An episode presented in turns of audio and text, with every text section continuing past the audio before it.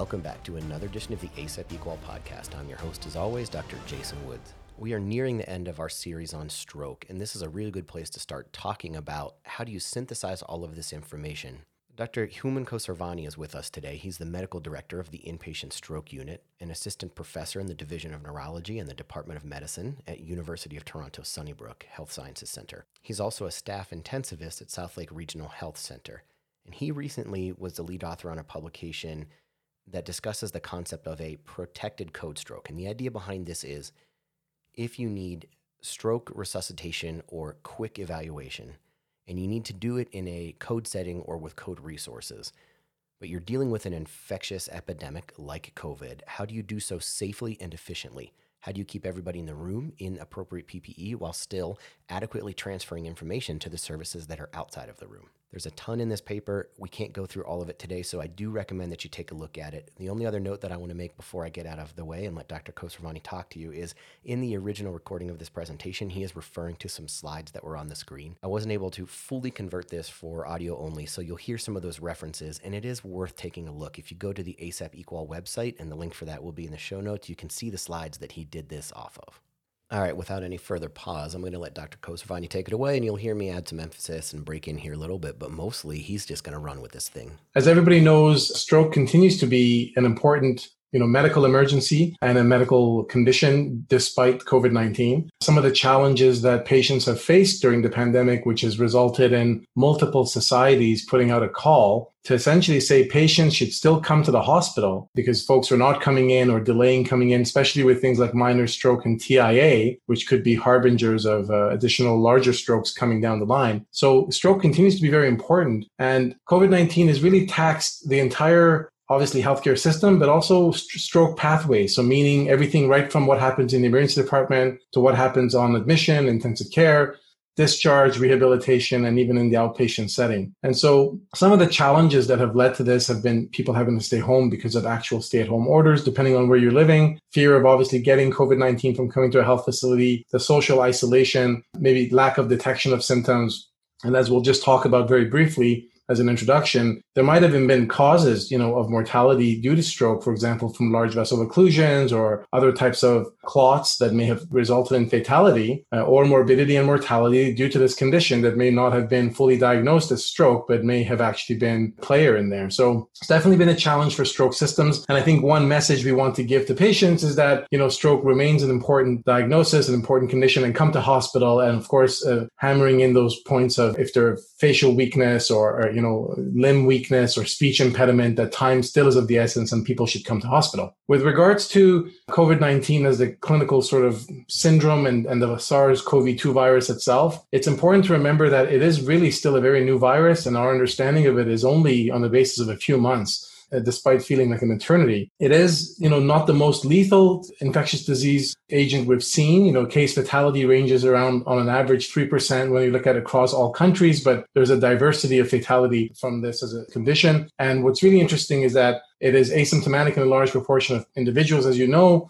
which is the hard problem of understanding when is it a factor, when is it a player in a patient's clinical presentation, such as stroke, when is it causal, when is it a bystander, and how does that impact what we do in a stroke situation? What we'll be talking today about is mostly about how it impacts the acute care portion of it. But some of the things I'll be talking to you about have to do with the entire system. Another interesting thing, just before we move on from the neurobiology of it, is that it definitely appears to cause a spectrum of neurologic involvement, including obviously the stuff that most people know about, loss of smell and taste, anosmia and ageusia. Now, very good science coming that there's viral particles in the epithelial cells causing those problems. But in the context of stroke, large vessel occlusions have been shown to be definitely there. And there's a concept that's emerging is that it causes inflammation and probably inflammation in the, in the vessels and it can cause a spectrum of large vessel occlusion. You know, there might be micro thrombotic states, uh, microvascular changes, and even vasculitis has been described.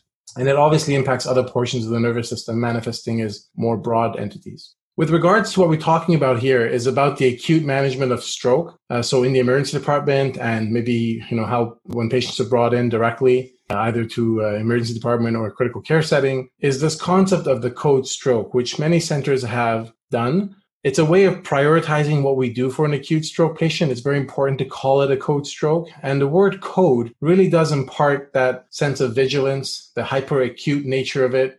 And but what we also want to impart as part of this talk is to talk about that it, it brings on a sense of nuance but measured urgency, meaning that the care team safety, the provider safety, the patient safety, and the system that's involved in caring for that patient should not be compromised by, for example, a rush. At the same time, there needs to be good vigilance of actually looking after these patients because we know that it's still important to treat stroke in an efficacious manner, in a quick manner. For example, door to needle times, door to groin puncture times, if you're at a center that does thrombectomy. All of these are still very important as they impart a good functional outcome for the patient if uh, our care is provided in a timely manner. And so we have to kind of, on one hand, balance being quick and being efficacious being vigilant, at the same time protecting the team and also protecting the patient. And of course, other patients who may be in hospital completely for other conditions. And so why is that important? Well, as a code stroke comes in, how we behave as, as far as the environment, how we get them to the CT scan, how we bring them back, contamination of healthcare providers,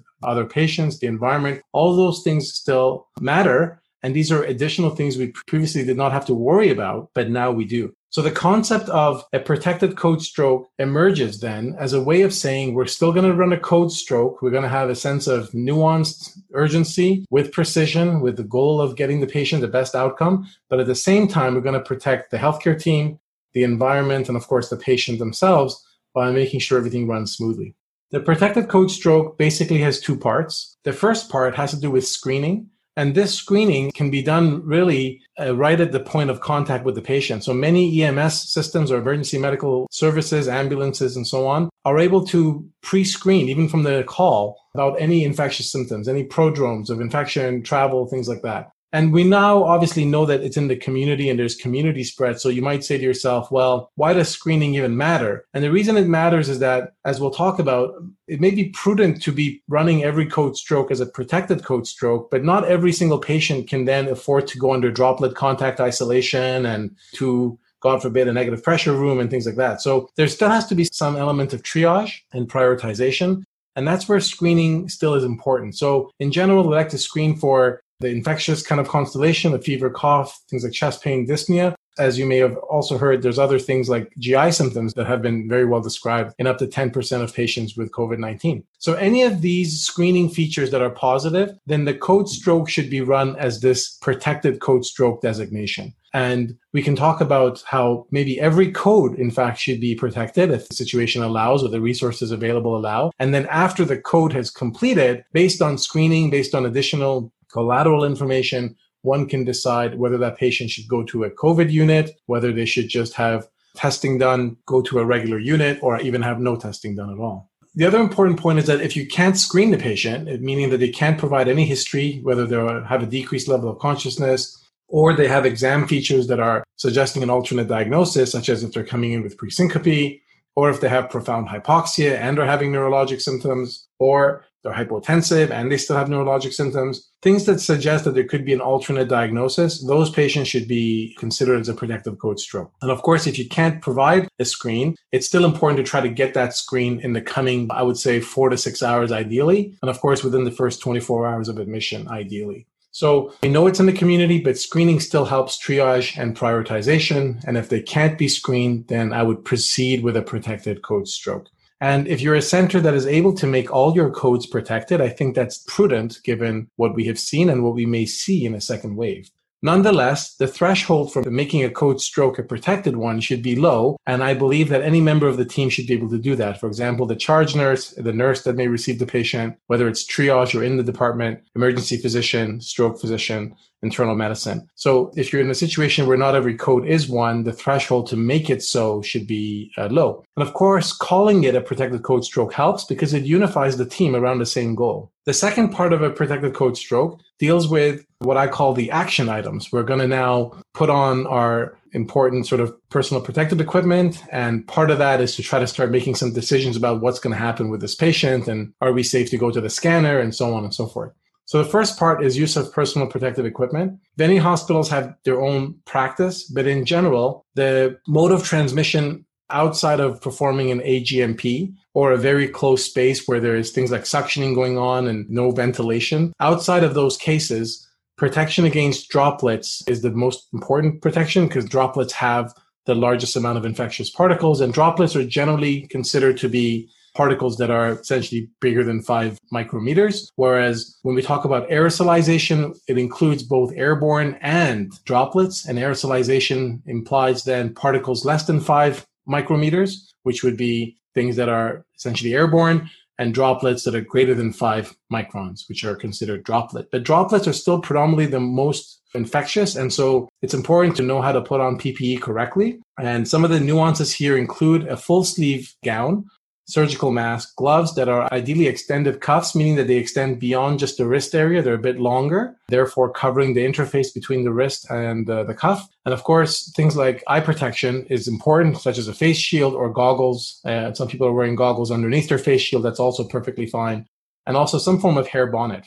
The threshold of stabilizing a patient before going to a CAT scan in the context of a code stroke is now probably more important. In the past, we may have taken a patient that's a bit more tenuous potentially to the scan, just we can get a quick scan and come back. In this time, you may have to be a bit more careful. I'm not saying that everyone needs to be obviously intubated, but for patients that require a high amount of oxygen or they look like they're having trouble being flat, we have to think very carefully before going to a scanner because once we lay them flat, it might be a bit of a problem. And then now we're dealing with a much difficult situation trying to resuscitate or partially resuscitate someone who's having other systemic issues in the CT scanner. And, you know, these patients may not necessarily have a stroke, but unfortunately, some patients can definitely present with both, right? And so it's important to kind of be mindful of that.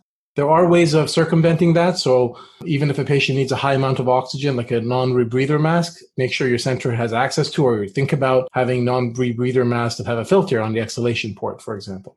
In general, we've been trying to stay away most sites from taking anything that can cause aerosolization during a code stroke with us. So, for example, not using things like BiPAP or high flow, trying to get away with more passive amounts of higher oxygen content, such as high flow nasal prongs or non-rebreather with some form of exhalation filter. Depending on your center, you'll always usually have support, obviously, from your emergency department colleagues, or you are the emergency department physician who's doing this. And in those cases, thinking about two, three steps ahead of time, especially for these sick patients, is really important. What we want to return back to now is the concept of something called the safety lead. The safety lead is someone that is really not necessarily part of the code stroke itself, as we'll talk about. They're usually outside the room. And that safety lead ensures that there's meticulous donning and doffing of PPE. And that person could really be any clinical person. It could be a nurse, obviously. It could even be folks like portering service or transport. Anybody who knows how to put this stuff on can be a safety lead to make sure everyone's doing it correctly. So now we're going to talk about an important aspect of just beyond the protected code stroke. It's how do you actually make all this work? So our tools are obviously only as good as the people that are able to deliver those tools. And this concept is something called crisis resource management.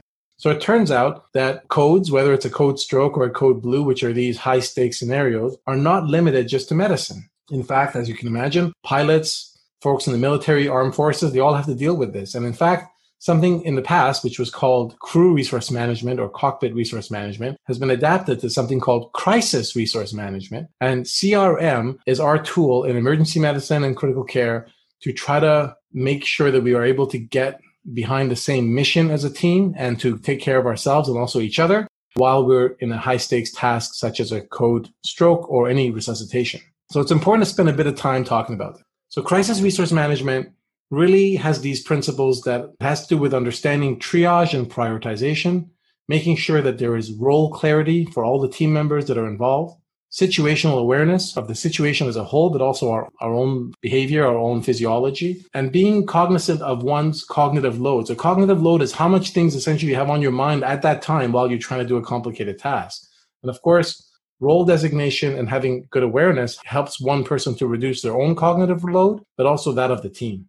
Communication is super important during a code, especially in a code stroke and so-called closed loops of communication, meaning that a request is sent out to an individual and the request is asked for that individual to report back that they have received that information or have completed the task that's being asked. And obviously, debriefing and simulation are important. The reason all of these are important is because now during a code stroke, we have to worry about cross contamination of either the, you know, the environment or the healthcare providers with the patient. And so one of the most important things is exercising these principles. And the concept of a safety leader, which we talked about just previously, is super important because that person, their job is not to get the NIH stroke scale or get the IVs or order the CT or things like that. Their job is to make sure that the team is donning and doffing correctly, that they're not exposed, meaning a part of their PPE is malfunctioning or it's coming off, and also that the environment is not being cross contaminated. Uh, during, for example, transport to the CT and back. That was a ton of information. I'm going to stop here just quickly to summarize and, and give you a little bit of a break to think about this. Just a reminder Dr. Khosravani is using the term protected code stroke to mean the terminology for a maximum protection of staff during an infectious epidemic and code indicating the seriousness or the immediacy of the event. So you've got this thing that you've got to do very quickly, but you also need to make sure your staff is staying healthy and protected. A lot of the principles brought into this discussion so far match existing best practices for high risk situations in other areas in the emergency department preparation, communication, role assignment, protocolization, and repetition.